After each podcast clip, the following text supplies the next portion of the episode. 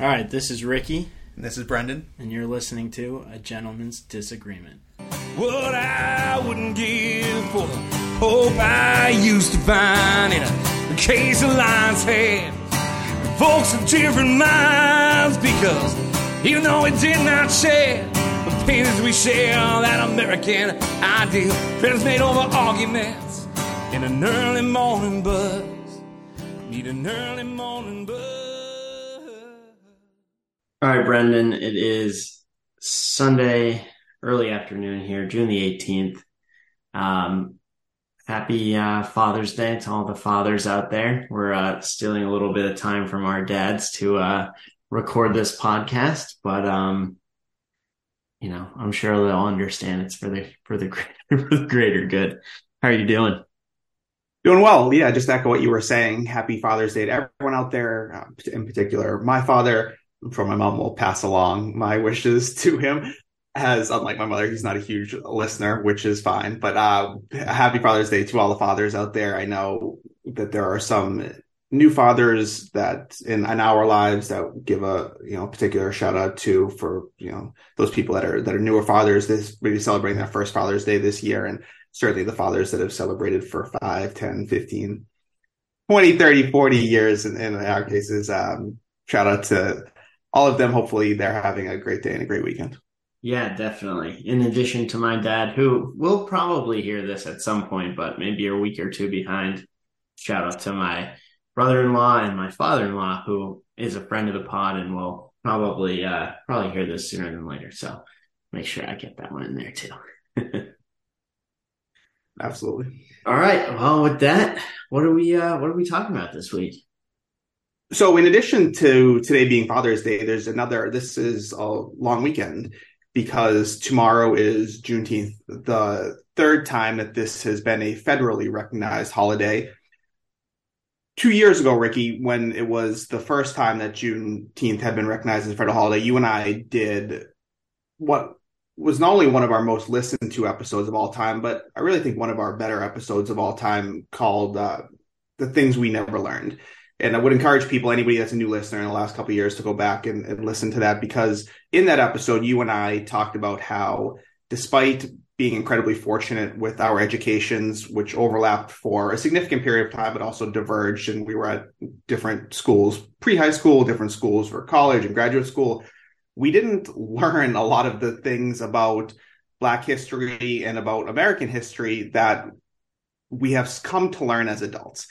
And so we talked a lot about that two years ago. And two years later, a lot has happened. And obviously, President Biden making Juneteenth a federal holiday came in the wake of the George Floyd murder in particular, but the Black Lives Matter protests that came out of that.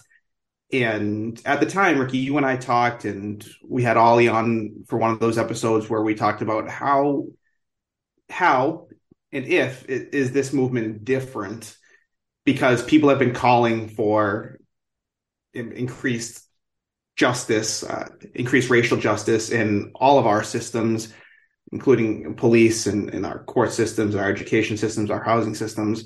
Um, is this going to lead to to change, to significant change? I think it's really debatable two years later if, if it has. And so we're going to talk about some of those issues that have come up in the past few years, how we're still seeing, you know, the country struggle with this issue of of race and reckoning with racial justice. I anticipate that this conversation is probably going to be meandering a little bit, as we tend to do in general, but with an issue like this in particular, some of the things that we're going to talk about are the reparations study and potential bill that um, is going on in California. We're going to talk about the candidacies of Republican candidates Tim Scott and Nikki Haley and how their views on race contrast markedly with former President Obama. And then something we also did in that episode a couple years ago is to to educate ourselves and maybe our listeners as well, highlight a couple of Black American figures that maybe have fallen a little bit through the cracks in history. And maybe again, that might just be for you and I, but at the least it's it's for us to educate ourselves and each other and hopefully there are some people out there that maybe learn a few things from us highlighting these figures as well Yeah, definitely. Well, looking forward to getting into it. Yeah, before we do, quick reminder that the podcast is brought to you by the hardworking craftsmen at Cannon Hill Woodworking. They've been building handcrafted, high-end custom tables and desks in Destin, Boston since 2018. That's Cannon with two ends. You can check them on Instagram or visit them online at www.cannonhillwood.com. Happy Father's Day to their founder and our friend Zach Hardoon. And uh, Cannon, the guys over at Cannon Hill, Ricky, they wanted to remind us that George Washington didn't cut down a cherry tree so that you could buy an overpriced engineered wood table in a factory made overseas. Buy local. Buy Cannon Hill. wow. I mean, couldn't be better said. All right, let's get into it.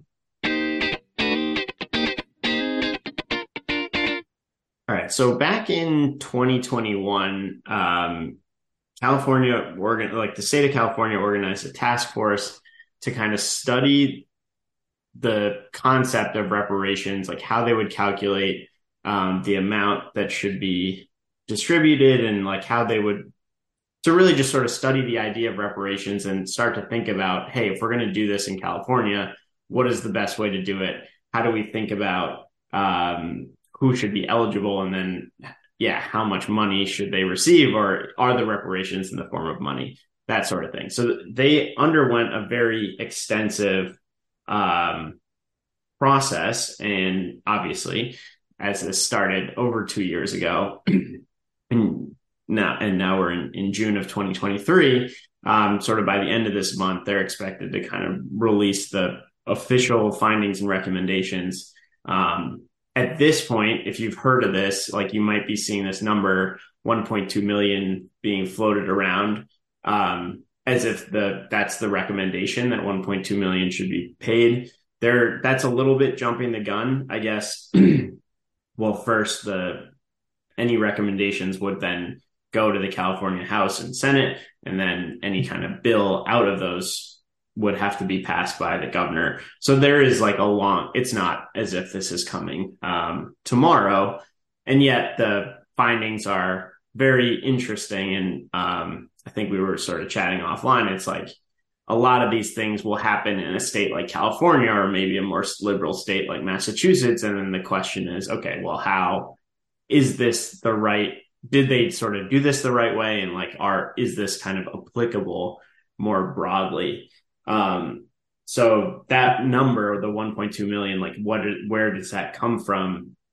I guess they tried to do this in a very like quantitative way rather than kind of qualitatively listing potential harms and possible harms. They, uh, basically used a, a, set of economists to try and model the uh, impacts, like the financial impacts of um, a history, a legacy of, of racism, obviously slavery, which is sort of the the focus of this type of reparation bill, um, but also sort of the resultant uh, inequality um, for over the past 100 years. And then they've also like tried to establish who should be eligible. Eligible, obviously, California being one of the later states added to the union has like a very different history with slavery in the United States as it wasn't ever a slave state per se, but many slaves were brought there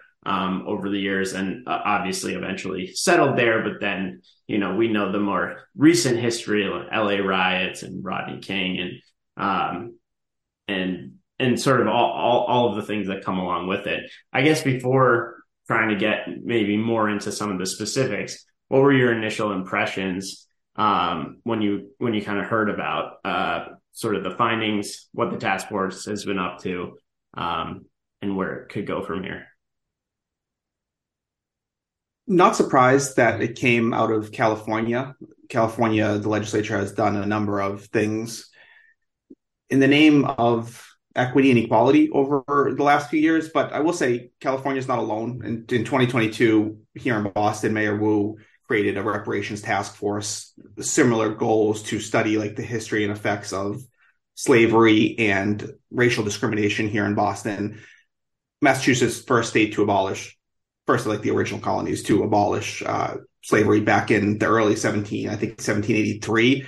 But as the reparation task force, like their goal points out that that doesn't mean that all of a sudden things things were equal here. And we certainly know that in, in Boston. We'll talk more about that generally. But so a lot of thoughts. California is the legislature, at least, is trying to make things more equitable in their state. In 2018, they passed a law that required a balance of like uh, of genders on boards of like public corporations, and in 2020 they included. Uh, now it not was not only about gender, but it was about race and, and, and sexuality, and uh, both of those have been at least enjoined, if not struck down by courts. And I think that's a really interesting point. You said that like this task force not only does it have to get through the California le- legislature, but then it has to go to the governor and then it has to survive court challenges. It seems unlikely that these measures would survive court challenges. But whatever. Before getting into like, I guess, putting aside whether or not this is ever likely to happen, it's an interesting question about reparations in general, and I, I think it's something that I've thought more about in recent years. Ricky, if you had asked me five years ago, I would have unequivocally said no. Um, and the reason for that is that it just fundamentally doesn't seem fair.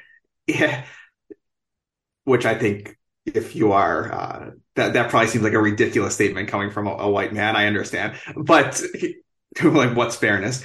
And what do I know about fairness? yeah, which is a totally fair point. But I think, Ricky, when you think about what it is, right? Like it's you're giving money to certain groups of people based on their race. And when you look at the country, you could say that like slavery's been over now for what 260 years. That since the 1960s, the Civil Rights Act and the change in immigration, we've had a huge influx of people of all races to this country.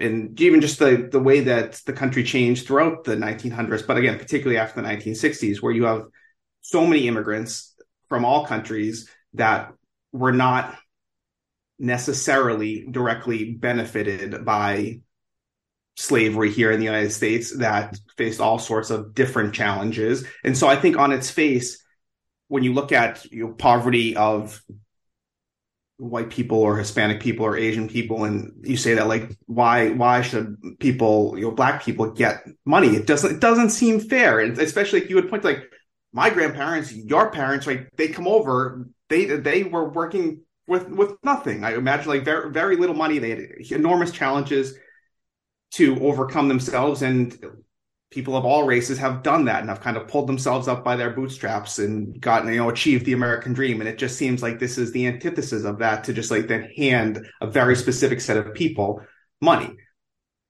Upon further review, I, I think there's a good case to be made. Because I think that Black people, Black Americans are just like they're issues are separate from the issues of every other race here in this country. And that that's to me that's almost inescapable if you think about it if you think deeply about it and that black poverty is different than white poverty or any other kind of poverty. And so while we can debate the the best way to do it the amount of money it's going to cost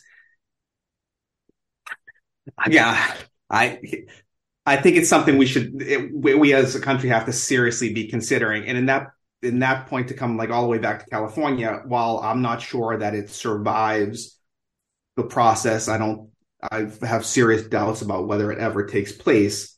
I give them credit for at least trying to reckon with this.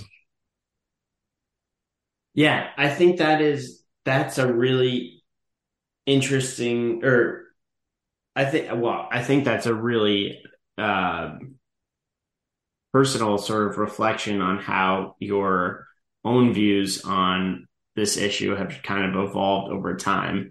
Um, I think in a in an odd way, mine have maybe evolved not quite in the other direction, but I think my worry, my concern is that money in and of itself will not be enough to fix the problem. And I wonder if it's not like if okay, you know, we we basically figure out some way to do kind of one time payments for basically a generation of people if we still haven't been able to address some of the underlying issues then what happens 25 years from now 50 years from now? I think that's that's kind of where i've been struggling with this concept. But i think to your point most people really who you know maybe they've looked into it a little bit or maybe they have only you know started considering it get caught up on this idea of fairness and i think that from a perception standpoint like regardless of it, whether or not is the right thing to do i think the fairness question is a really good one to to like like that's the argument that you have to sell before you move forward with something like this. For sure, because like I said, and you grow up. I grew up with these stories of my grandmother coming over with a dollar in her pocket, and then she works these really low-paying menial jobs so that my my father, you know, can get a be the first one in his family to go to college, and then give me and my sister chances that they never had. And it's like, well, if she can do it, why can't they? You know, and and like and you think of so many immigrants from like all again all over but like nigerian immigrants here in massachusetts that are like so successful in right and you're just like uh and it's it doesn't seem like a race thing but it's i don't think that we can have a serious like racial uh, reckoning with our history without just admitting that not only was the wealth of the country that the united states was built literally on like the backs of of, of slaves uh, literally and figuratively but then since that time the government, and whether people know this through the Fair Housing Act, the the redlining that took place, the GI Bill that denied Black Americans like the same access to education as did white veterans, and there's so many things that were government sanctioned. I think you just you you're burying your your head in the sand if if you don't acknowledge that. But I yeah, like this is this would be such a a seismic thing in American history that you do have to sell fairness, and I think that's that's really difficult to do. To your first point, Ricky, is that was also my view. I, I guess I failed to mention that. And aside from the fairness, my view was like, okay, so how do we if we if we think that reparations are unfair, but we also acknowledge that there are clearly huge disparities in, in this country, how do we fix them?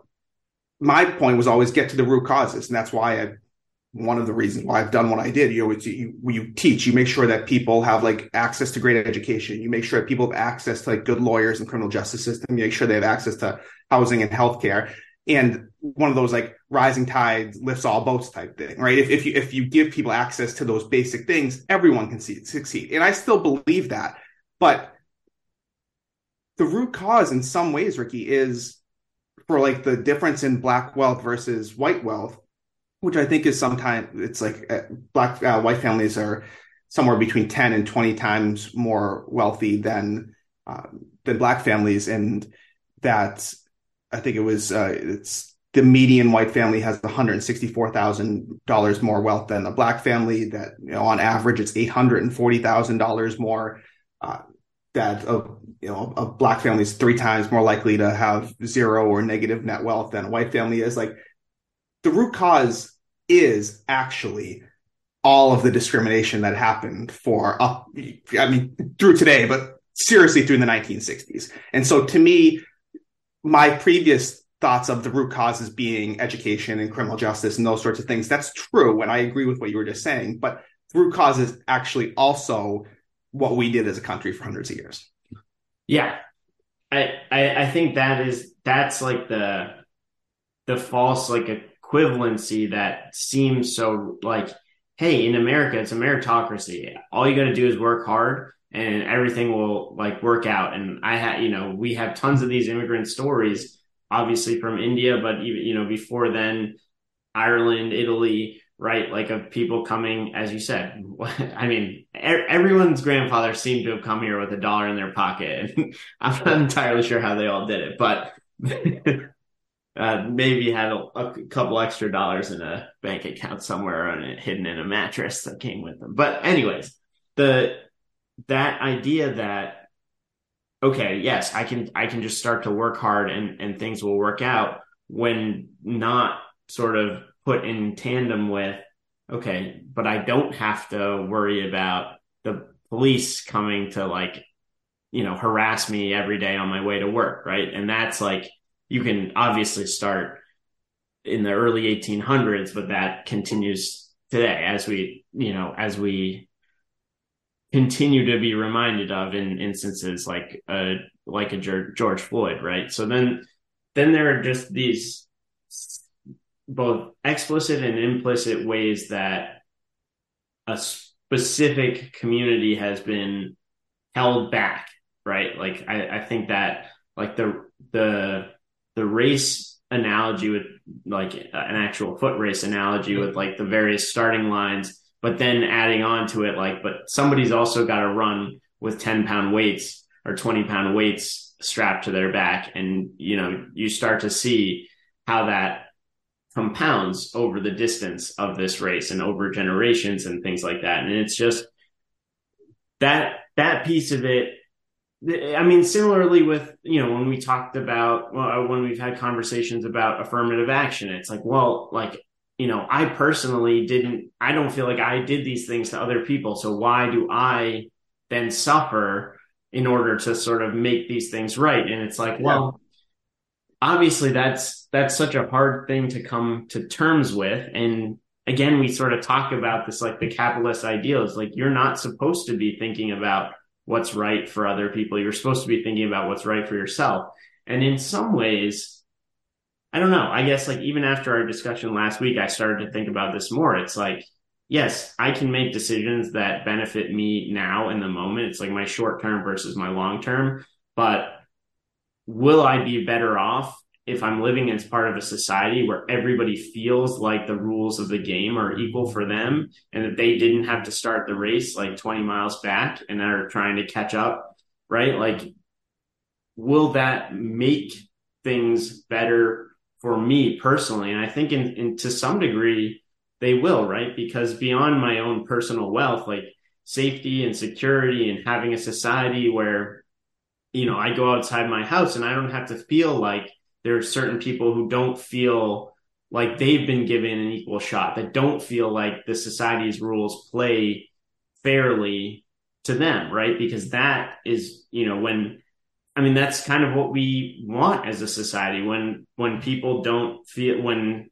you know the rules of the game feel rigged, we almost want a little bit of an upending of the system. And it's like there are different ways to upend a system. And one of them can be to do like a pretty massive redistribution of wealth. And then the question, of course, is like, you know, we've we've had a government that's really helped perpetuate racism and inequality between races over decades. But you know, we can even think about just the period post the civil rights movement, right? Even even there, we have a bunch of you know with policing and and you know the effects of redlining that sort of were never addressed after you know post 1965 um, and then that's how you you know fund the public education system right by your zip code.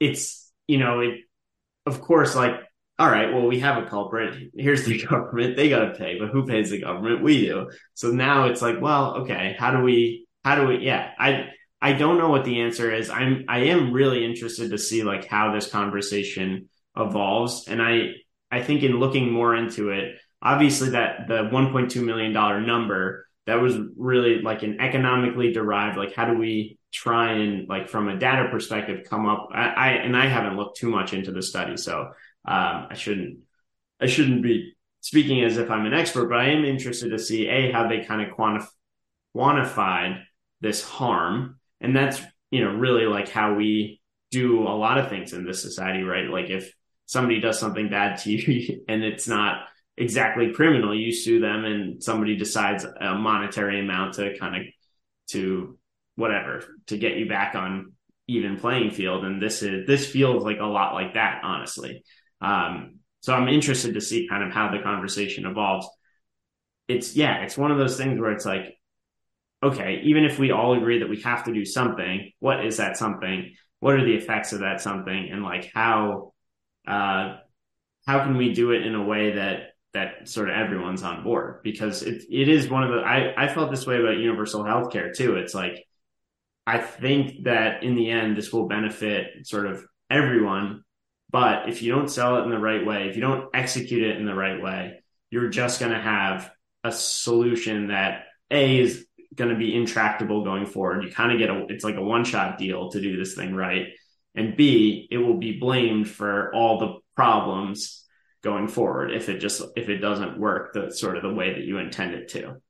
Um, so yeah, I mean, I think it's a, it is high time that we like really s- seriously consider this as, um, as a way to kind of reverse some of the some of the centuries of of harm that that as like a country we have done but it's it's so far from easy or over that yeah i guess it'll be i'll be following it closely.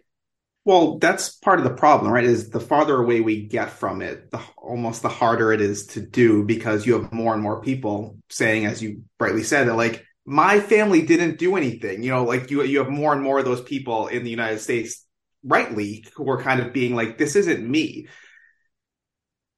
In 1989, John Conyers, who was a congressman, he represented Detroit, Michigan, introduced a bill in the House just to study, uh, like the effects of slavery, just to study. It has never gotten even a vote on the House floor. I think back two years ago, maybe five years, something like that. It, it, advanced out of the House committee for the first time, but never even got a vote. And it's been reintroduced. He's he's since passed, but now um, Sheila Jackson Lee from Texas, Congresswoman from Texas, introduces it every year. It's it's always been introduced. It's never even gotten a vote on the floor. So that tells you how far away it is in in some ways. Um, but, yeah, I was reading a, a Rand study that looked at you know how would you what are some different different ways besides reparations that we could maybe close this racial wealth gap? And they looked at all sorts of things kind of like we talked about like root causes like whether it's education health, housing healthcare affirmative action all those different things. And what they found is essentially that it, it would be impossible. Like the wealth gap is is so large between black households and white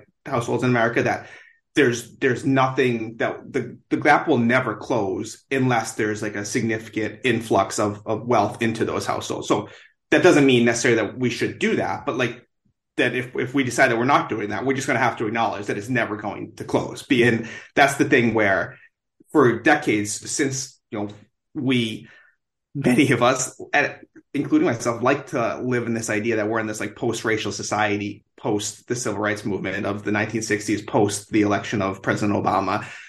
But the wealth gap hasn't decreased in the last 60 years, hasn't decreased in the last 20 years. It's actually widened continuously. And again, we can be okay with that, but like we just have to acknowledge that, that then we're okay with that. Yeah. It's and and yeah, I mean, it, there it, I, I think that's like a oh man, I don't I don't even know where to start. You know, we mentioned at the beginning that it, this would be a meandering conversation, and it is one specifically because like the like where where do you yeah where do you be like what what's the beginning and then and then like where do we see the end point? Yeah and i think i went back in preparation for this conversation to an article that i knew. Ta-Nehisi Coates i don't know if you've heard of him. He's a, uh, an author here most famously for writing Between the World and Me, which is a line from um, a, a, James Baldwin poem. But this, uh, it's a great, great book. It's worth, worth a read. But he wrote an article in 2014 in The Atlantic. It's a very, very long article. So if you're interested in looking it up, set aside a decent amount of time for yourself. But it's, it, it, it essentially is like a case for reparations. And in it, he said, kind of like two things that we brought up here. He one is that I'll quote from the article quote broach the topic of reparations today and a barrage of questions inevitably follows. Who will be paid? How much will they be paid? Who will pay? But he goes on to say, but if the practicalities and not the justice of reparations is the true sticking point, then we have at least the beginnings of a solution, right? And I, I think all of the practicalities, whether in California or federally, are really legitimate. I don't know how you would do it. I don't know how you would do it, quote unquote, fairly, or if anybody would agree on what a fair way to do this is. But that's almost a secondary question. That's a process question as opposed to just an overall question. And then I think when you were talking about like the need to sell people, um, one of the things that Coates writes was um, he says, as surely as the creation of the wealth gap required the cooperation of every aspect of society, bridging it re- will require the same. And so that's one of those things where it's like, how do we get this racial wealth gap? Even white Americans that whose families have been in this country for hundreds of years could credibly claim, like, look, my family grew up in Massachusetts. We never had slaves. Like, we, my family never personally had slaves. The state didn't have slaves since we became a state. Like, how, how, even if I was here for hundreds of years, how would I benefit from it? The truth is, not only did all of those families benefit from it, but all of us today still benefit from it because the United States is the greatest country, the greatest economy in the world. And why did it become that? Because of like the efforts, the work of Black Americans. Yeah, yeah, I mean, I, or yeah, basically the uncompensated labor is yeah. uh, is is definitely there. I, I, I think on the side of the economy too, I, one of the reasons that California can do these kinds of things with the hopes of forcing sort of change more broadly is it has a massive economy on its own. I think it's like top 10 in the world by itself, just as a state. Um, the I think that idea of, okay, we didn't have slaves per se, so therefore at least we shouldn't be culpable is like a really interesting one because I think if I, I think it's one of those things where like the complicity becomes just from being part of a society that did these things, even if you personally didn't do it, or your ancestor didn't personally like participate, like that doesn't change the fact that they lived in a in a place where this stuff was going on. Ostensibly, they knew these things were going on, and whether they turned a blind eye or or, or whatever, you kind of it's hard to take it's hard to quantify like how you benefited from somebody else being held back but there is right? Like if there are only so many spots in so many places, if you take out a large chunk of the applicant pool, it helps you whether you want to admit it or not. And I think that's like the that was always the the sticking point. It's like, well, I didn't do this or I haven't done it, but we were all part of this system where this was being done. And so we reaped benefits that maybe maybe if someone gave us the specific choice to do the right thing or do the wrong thing, maybe we would have done the right thing. But that doesn't sort of absolve us from this kind of responsibility. And I actually, I really love the idea of like, hey, if we can at least agree that something needs to be done, then we can start to debate what the solution is. It's one, it's, it is one of those things. And I think, I think even broadly to your point, like the, question also has to be like, what is the goal? Is the goal specifically to reduce the racial wealth gap? Is it to ensure that everyone like has equal, like that we live up to our sort of ideals of a, a meritocratic society where everyone does have equal opportunity to do everything going forward? Like, is that what we want? Like, what is, what are we trying to achieve through reparations? Or is it just a specifically like it's a backward looking thing. We've these harms have been committed. They need to be addressed and this is how we address them right? Like it doesn't actually matter what the outcomes are whether we actually reduce the uh, you know racial wealth gap going forward is unimportant in a in a society where if something someone does something wrong they need to be held accountable in this case it's basically we're all part of this system that did something wrong and so that this is how we're holding ourselves accountable right like i, I i'm I think I guess I'm agnostic as long as we can kind of come to a general consensus, but that to me seems very, very difficult. Um, I thought I did want to before we just move on touch on some of the like the uh, the task force came up with sort of a list of harms or things about sort of the last two 200 plus years that have been kind of perpetuating inequalities in in this country. And they start with obviously slavery but below that racial terror political disenfranchisement housing segregation which you touched on separate and unequal education which you also mentioned racism in environment and infrastructure which is an interesting one that probably doesn't get as much uh, doesn't get as much publicity, pathologizing the black family, control over creative, cultural, and intellectual life, stolen labor and hindered opportunity, which we which we covered a little bit, an unjust legal system, which I think we've only maybe scratched the surface on, mental and physical harm and neglect, and and obviously sort of the big one, the racial wealth gap. So I I think as we continue to like as a country kind of grapple with this, um, it's important to think about sort of the broad ranging beyond just slavery and trying to understand that those like second order effects and and really everything else that has come with it. Obviously, Juneteenth is a time that we think about this maybe like more specifically, but it's really one of those things that we have to be thinking about uh, often. Um, as we sort of kind of move forward with like any any kind of social policies. A really good point. And last thing I'll say on the reparations topic is this wouldn't be unprecedented in United States history. And we paid reparations to Japanese Americans uh, who were and who were victims of the internment uh, in World War II. So, and again, I'm sure conservatives who are listening to this are probably horrified by most of my takes throughout the throughout this. Is supposed I thought you were supposed to be a uh, but that there was a commission created under President Carter in the late 70s to study the effects of of like whether or not government action was legitimate in terms of putting these Japanese Americans in internment camps. In 1983, the commission came back and pretty much like was like, no, it wasn't. We found very little, if any, evidence of Japanese Americans who are disloyal or traitors to the country to justify such a an invasion, not an invasion of privacy. That was that's such a you know invasion of civil liberties and, and freedom and freedom, really restrictions on freedom.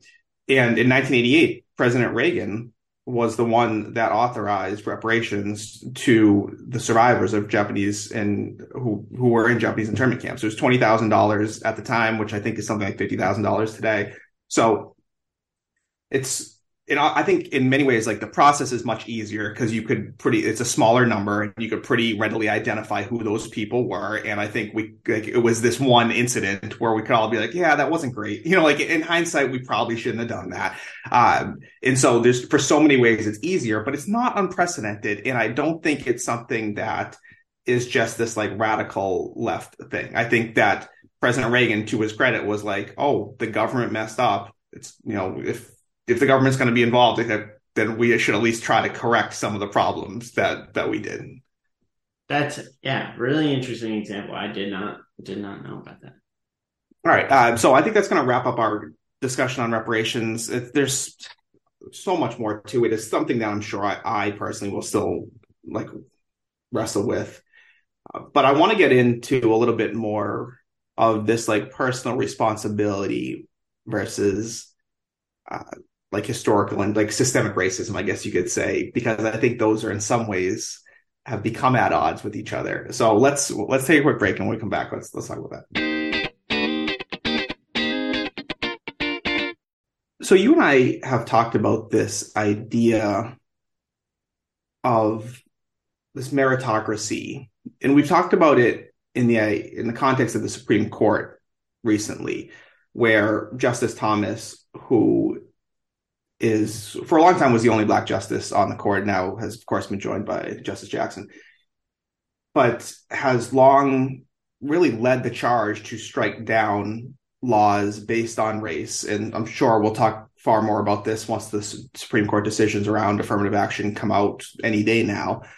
But Justice Thomas, it's been one of those kind of great sources of irony in a lot of ways where like the only black justice on the court has been the one leading the charge to get rid of any classifications based on race. And his one of his main arguments is that such classifications actually hold down black people in particular, but racial minorities or minorities in general, where look look at his own life, the things that he overcame growing up poor in, in Georgia and, and overcoming those to, to rise to the highest level that you possibly could in his profession, being a, a justice of the Supreme Court of the United States. And also when people argue, our lawyers come and argue that like, look, uh, all children benefit from diversity education. He's pretty much like, well, you're saying that like a, an all black school can't be super successful on its own. Like, why, why, do black kids need to be around white kids to be successful or feel good about themselves? And I think, whatever, I don't want to get into the merits of the argument, but certainly a lot of people agree with those arguments. And so one thing that caught my eye this week was an exchange, not directly, but between former President Obama and Republican presidential candidate Senator Tim Scott and former governor and UN ambassador uh, Nikki Haley. And President Obama went on David Axelrod's podcast. David Axelrod is one of his former um, campaign managers and then advisors in the White House, and now is on the CNN. And uh, President Obama said, quote, uh, people can be rightly skeptical when a Republican who may even be sincere in saying, I want us to all, all to live together, doesn't have a plan for crippling generational poverty that is a consequence of hundreds of years of racism in the society. And Obama goes on to say that like candidates running on this rhetoric of like, can't we all get along should also address an honest accounting of our past and present. It, and talked about the discrimination and says, quote, there may come a time when somebody in the Republican Party is serious about actually addressing some of the deep inequality that still exists in our society that tracks race and is a consequence of our racial history. And if that happens, I think it'd be fantastic, but I haven't seen it yet. And this is kind of a lot of like echoes what you and I were just talking about on, on the previous segment. But Scott responds, again, the Senator Tim Scott, who says, quote, let us not forget that we are a land of opportunity, not a land of oppression. Democrats deny our progress to protect their power. The left wants you to believe faith in America is a fraud and progress in our nation is a myth. The truth of my life disproves the lies of the radical left. We live in a country where little black and brown boys and girls can be president of the United States. The truth is, we have had one, and the good news is, we will have another. And then uh, former Governor Nikki Haley responds by saying, President Obama sets minorities back by singling them out as victims instead of empowering them. Her parents didn't raise her to think that I would be forever a victim. They raised me to know that I was responsible for my success. And this is, I think, a really clear line between very accomplished, very intelligent people. In the cases of Obama and Scott, both Black Americans, and, and Haley's a, an Indian American. And I just thought like that dichotomy, those are two very different takes on race in America. Yeah, and it's it's so interesting though that they continue to fall into this like that it is like a dichotomy that there is you you know you either believe in one thing or the other and that like both can't simultaneously be true which to me it seems so almost so obvious that it is both that like and then solutions have to recognize that both there is an element to agents. I mean, like this is also kind of like a philosophical, like how do you yes. view yourself in the world? Am I am I the controller of my own destiny, or do things happen to me and I'm largely kind of like a victim of destiny? Right? Like that is.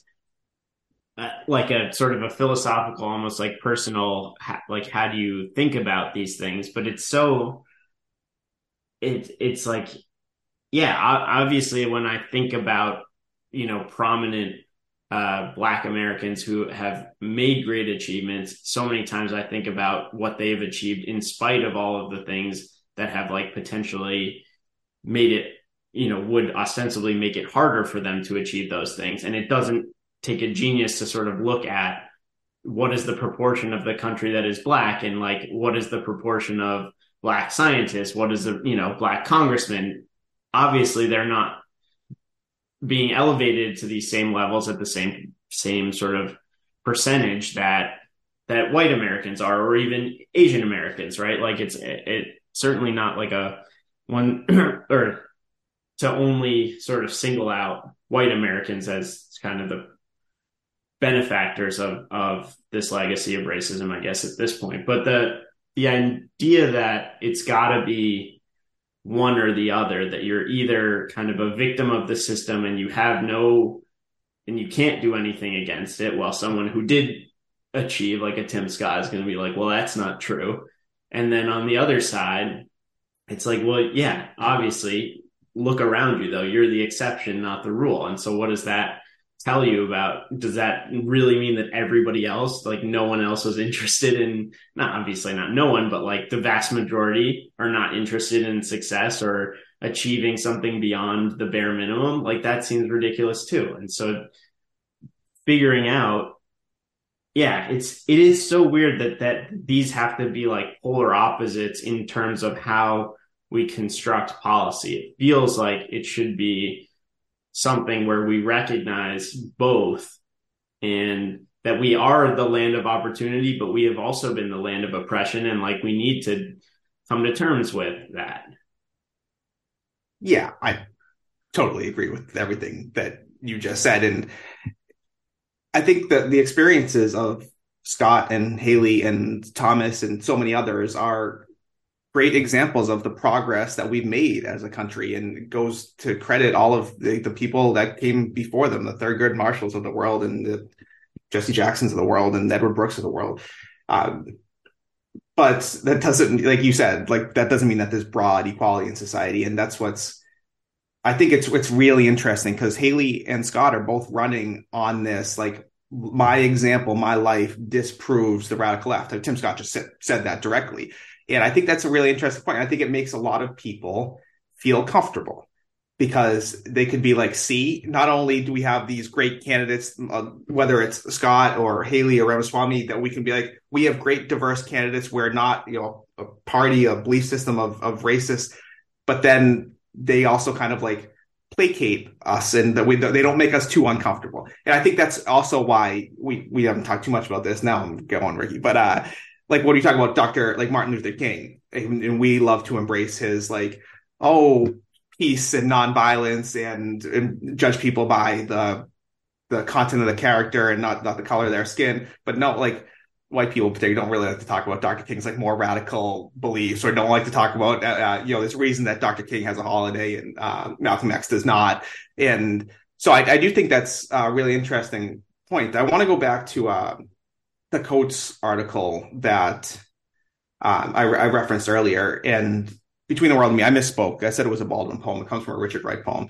Uh, but he he starts the article by talking about like acknowledging that like we made tremendous progress as society and to, to forget about that progress or to not acknowledge that is wrong but he also talks about that this is reparations is more than about the money kind of like what you were saying it's an actual like reckoning with our history and we love to tout our fond founding fathers of like you know the washingtons and the jeffersons of the world and their their words their examples their ideals. And he's pretty much like yeah that's great. We should continue to do that. But then we can't in the same breath being like when somebody's like, oh, but like you know, Jefferson owned slaves and probably like if not raped, like probably you know abused uh, one of his his sexually abused or took advantage of one of his slaves and had a bunch of children with her. And you're like, well, that that's a long time ago. You're like slavery that was like 250 years ago, but it's like you can't. It's he's and this is kind of.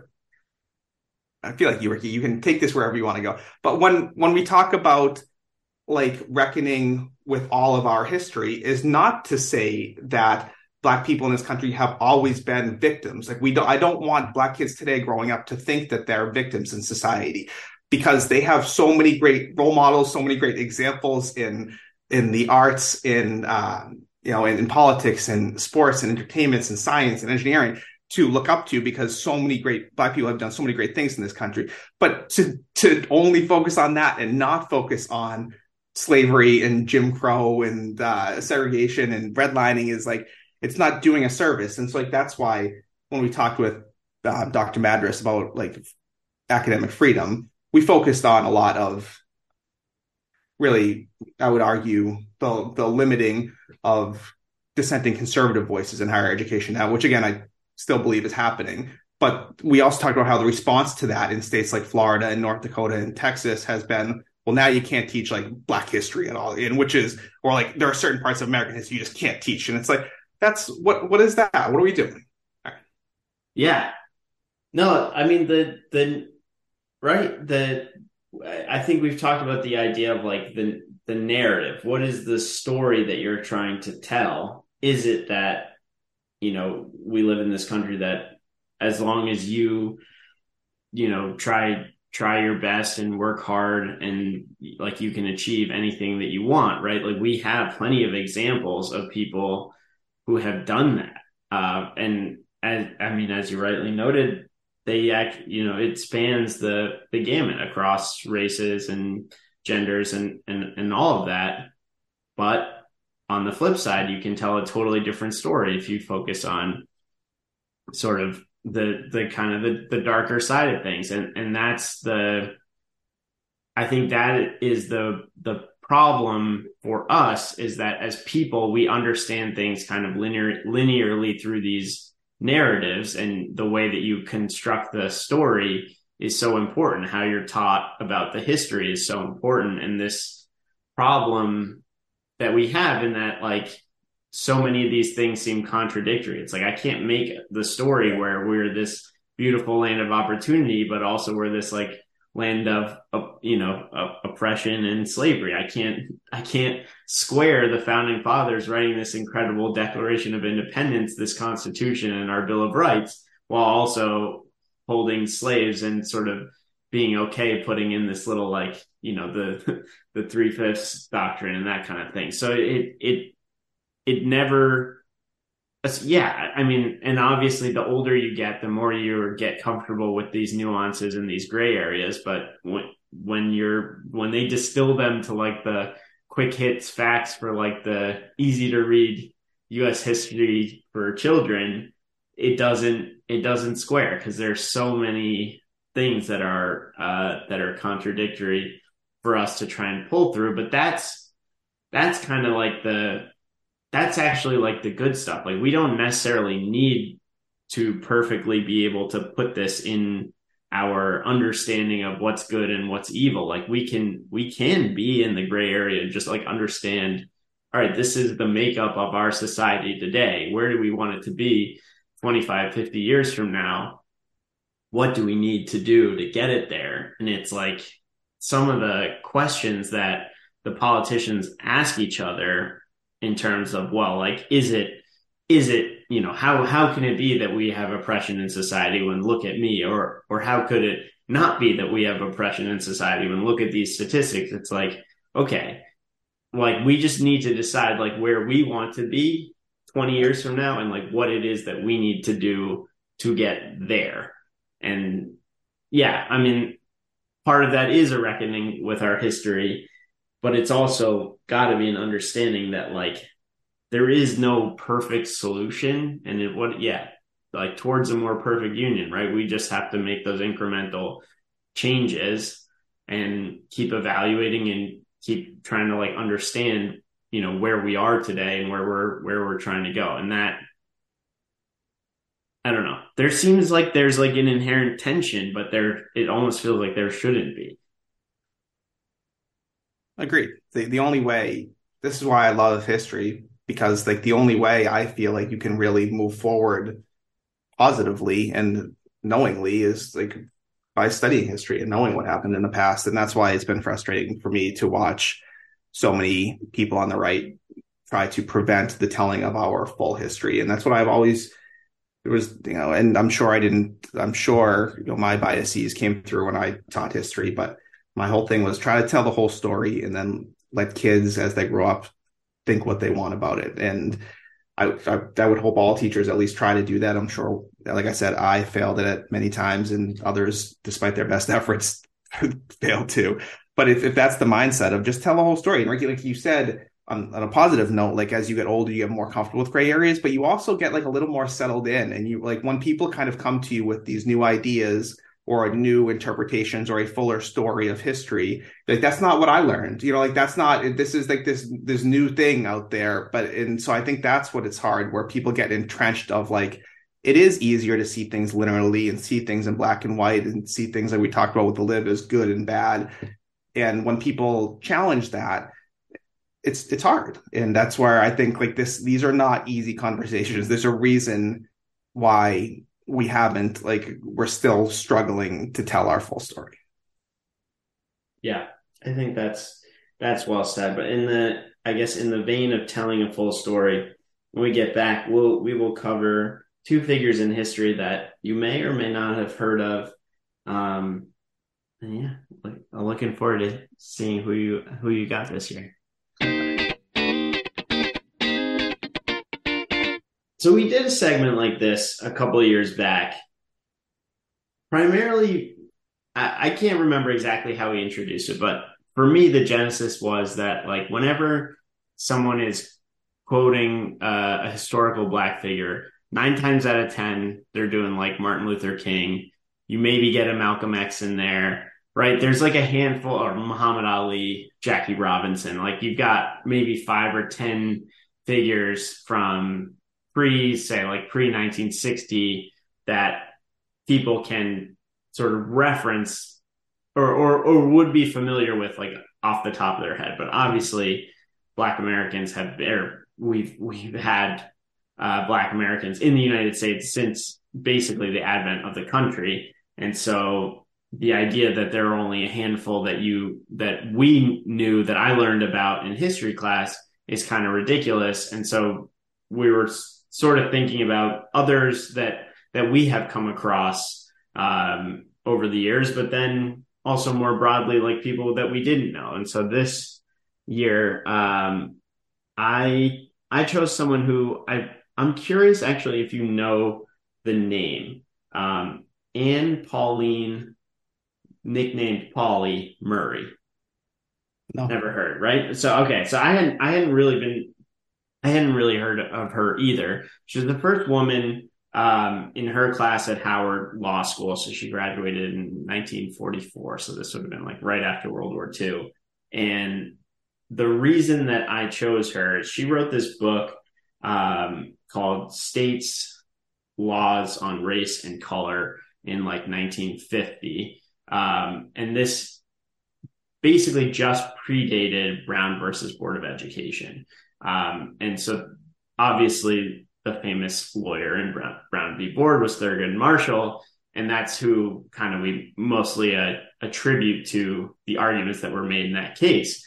But it turns out that he actually was working with a team. Um, part of his team was this professor who had taught this woman, Pauli Murray.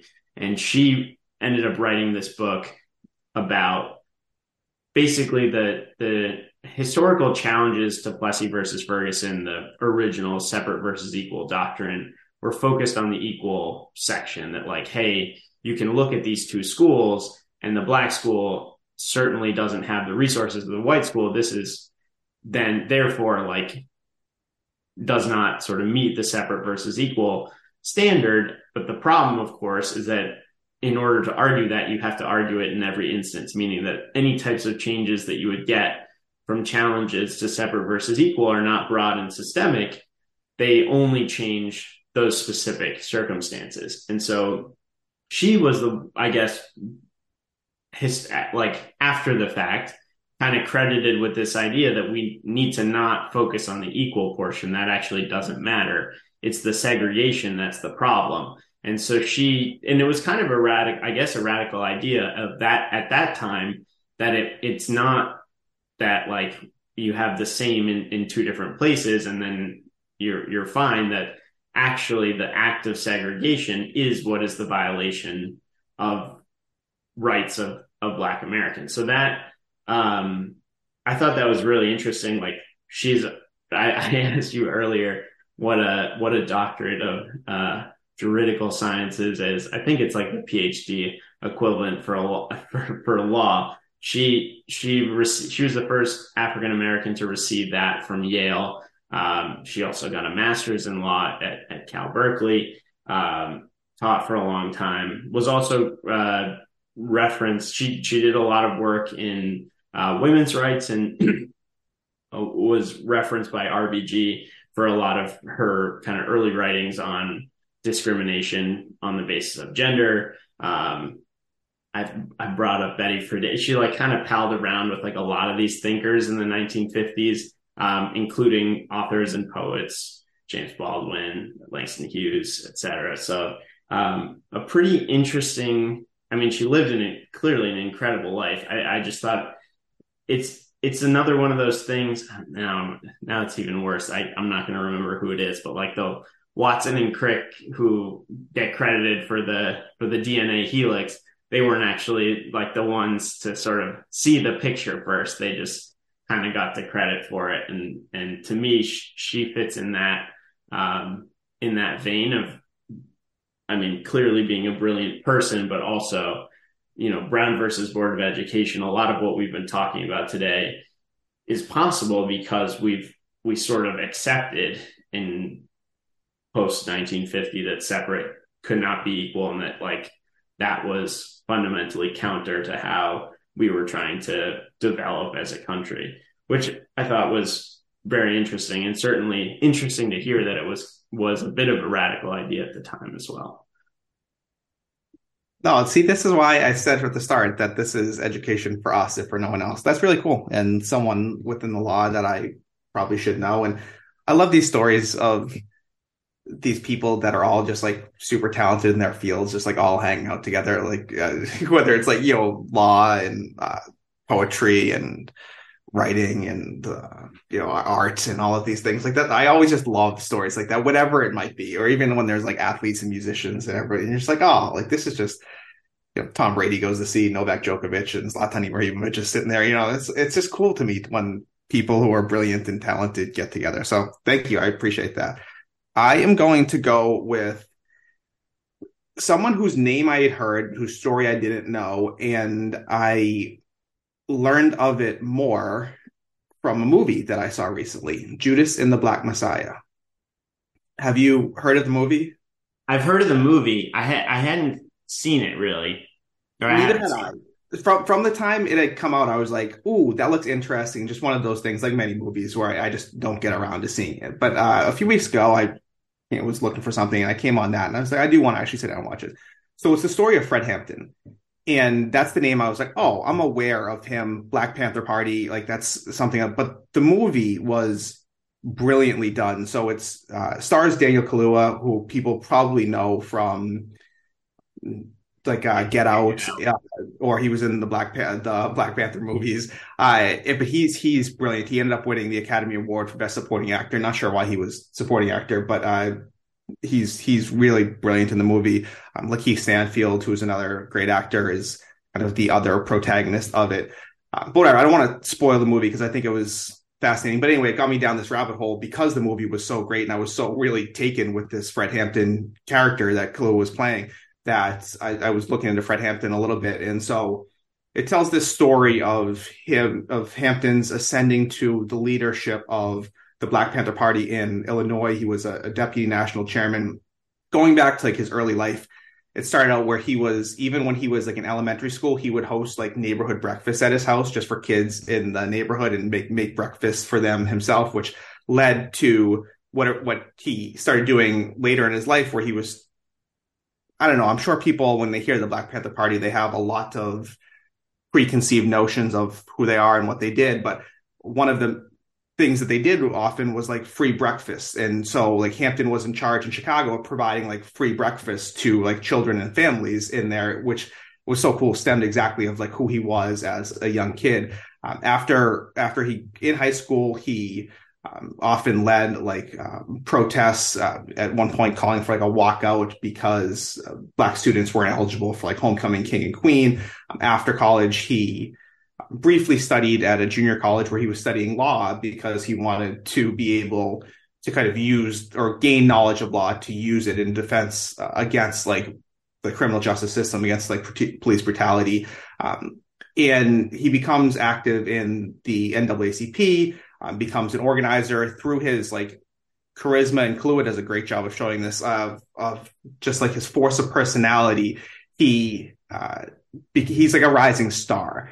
Um, so he becomes a, a, member of the Black Panther Party, uh, rises quickly up their ranks, and then in Chicago he does. This is what I thought was really cool, and the movie touches on this, but you can read more about it. Where he formed what was called the Rainbow Coalition, where he went his goal was this kind of anti-racist but um, class-conscious multiracial alliance. So he went into like the Young Patriots organization in Chicago, which was a bunch of uh, white people who were still were kind of protesting and, and, fighting for like against or fighting against like white poverty in, in the city at the time. And then he went to uh, the Young Lords, which was this group of young Hispanic people who were fighting against like particular causes of like whether it was poverty or discrimination against Hispanic people. And he went and unified all those groups under this banner of like the Rainbow Coalition. And as opposed to, uh, there were so many factors that were trying to get these groups to compete against each other. And he brought all of them together. It was like, hey, if there's this cause for white people, we're going to go and support it, or Hispanic people, we're going to be there, and kind of expected the same thing from them. And so, really fought against like the gangs of Chicago to try to bring in like these these groups that were organized, but were organized around like really positive programs for their individual communities, but the community at large.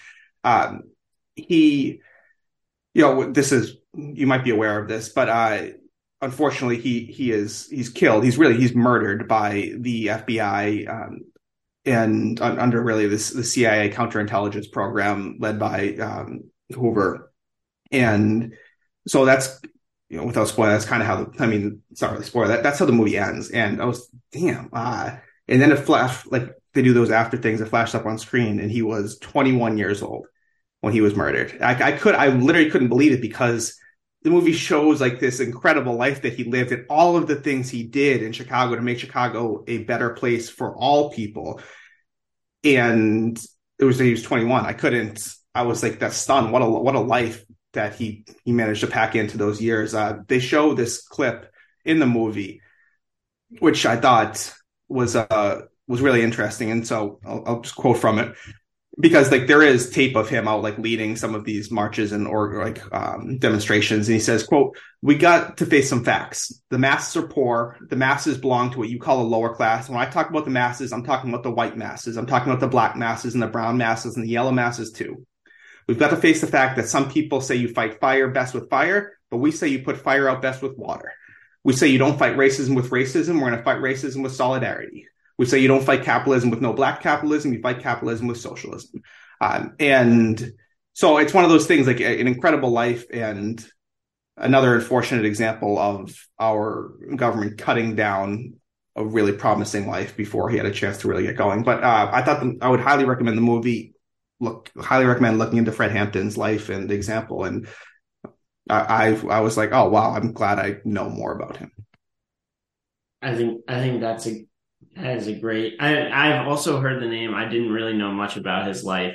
I do now realize that like the Black Panthers were. It was like almost a footnote in not in my history class about the civil rights movement. It's like, well, here's this organization that we put in stark contrast to Martin Luther King, right? We want to hold up the idea of nonviolent protest and sit-ins and whatever. And in contrast to that, we you have the Black Panthers. They were the violent sort of militant wing. Uh, but it obviously it wasn't quite it wasn't always like that. It wasn't quite like that. And and uh I think this I mean, as you said, you just learn so much by going back and really examining history, and it helps you figure out like where where we are today because it, it's one of those things where, yeah, I mean, FBI, CIA, I mean, you like talk about the sort of the drug war in the in the late 60s 70s and so much of that was we need a pretense to start raiding people's homes and harassing people who we think are kind of upending the social order. And so here's like an easy, here's something easy that we can do with, with marijuana, right? Like there's, there's so much of that in our history that gets glossed over. But depending on how you want to tell the story, like these could be the pivotal facts instead. And the, the history of the Black Panther movement, I think is, is is just one of those many things that it's like, all right, if we have to tell the whole story, let's tell it all. And I think that's a great uh, that that's a great person to highlight. And now I've got a now I've got a movie recommendation too to boot, so I'm I'm excited to to check that out. I recommend. I think that's the lesson I'm taking away from this conversation is tell the whole story. And you and I and everyone, I think, has an individual responsibility to to keep our eyes open to try to actually hear when people are telling you a different story and to look into some of this stuff more. And so I'm glad that this podcast gives us an opportunity to do a little bit of that and hopefully inspires me and maybe others to continue to do more of that. Yeah, definitely. And just not to be afraid to to challenge those things that we thought we knew and the the yeah. Yeah. I'll leave it there. Beautiful. All right. Good, good talking, buddy. See you later.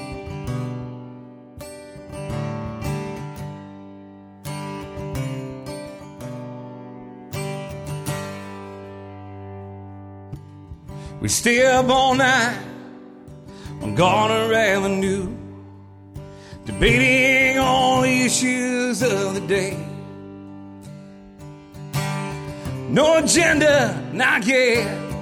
Talking heads, round and around till we forget where it was we began. Some mornings you were away, some morning left your ego bruised, but what I wouldn't give for the hope I used to find in a case of lion's head. Folks of different minds because even though we did not share the pains we share, that American ideal, friends made over arguments in an early morning buzz. Need an early morning buzz. Learn the hard way but to those who would die upon that hill, quiet truth is better than a ram. Somewhere along the line, we seem to have forgotten the value of sometimes being wrong. Some mornings you're away, some morning let your ego bruise, but what I wouldn't give for the hope I used to find in a case of lion's head. And folks of different minds because though we didn't share opinions, we share that American ideal. Friends made over arguments and an early morning buzz. I need an early morning buzz. There's hope behind the bluster, cause though Main Street may not sell full of folks just like you and me. When we have trouble seeing the human for the politics, it's time to find a better way to disagree. Some days you win, some days will leave your ego bruised. But what I wouldn't give for oh, the hope I used to find in case of lion's head folks of different minds because though we did not share opinions, we share that American ideal. Friends made over arguments and an early morning buzz. Oh, what I wouldn't give for the hope I used to find in a case of lion's head. Folks of different minds because though we did not share opinions, we share that American ideal friends made over arguments in an early morning buzz. I need an early morning buzz.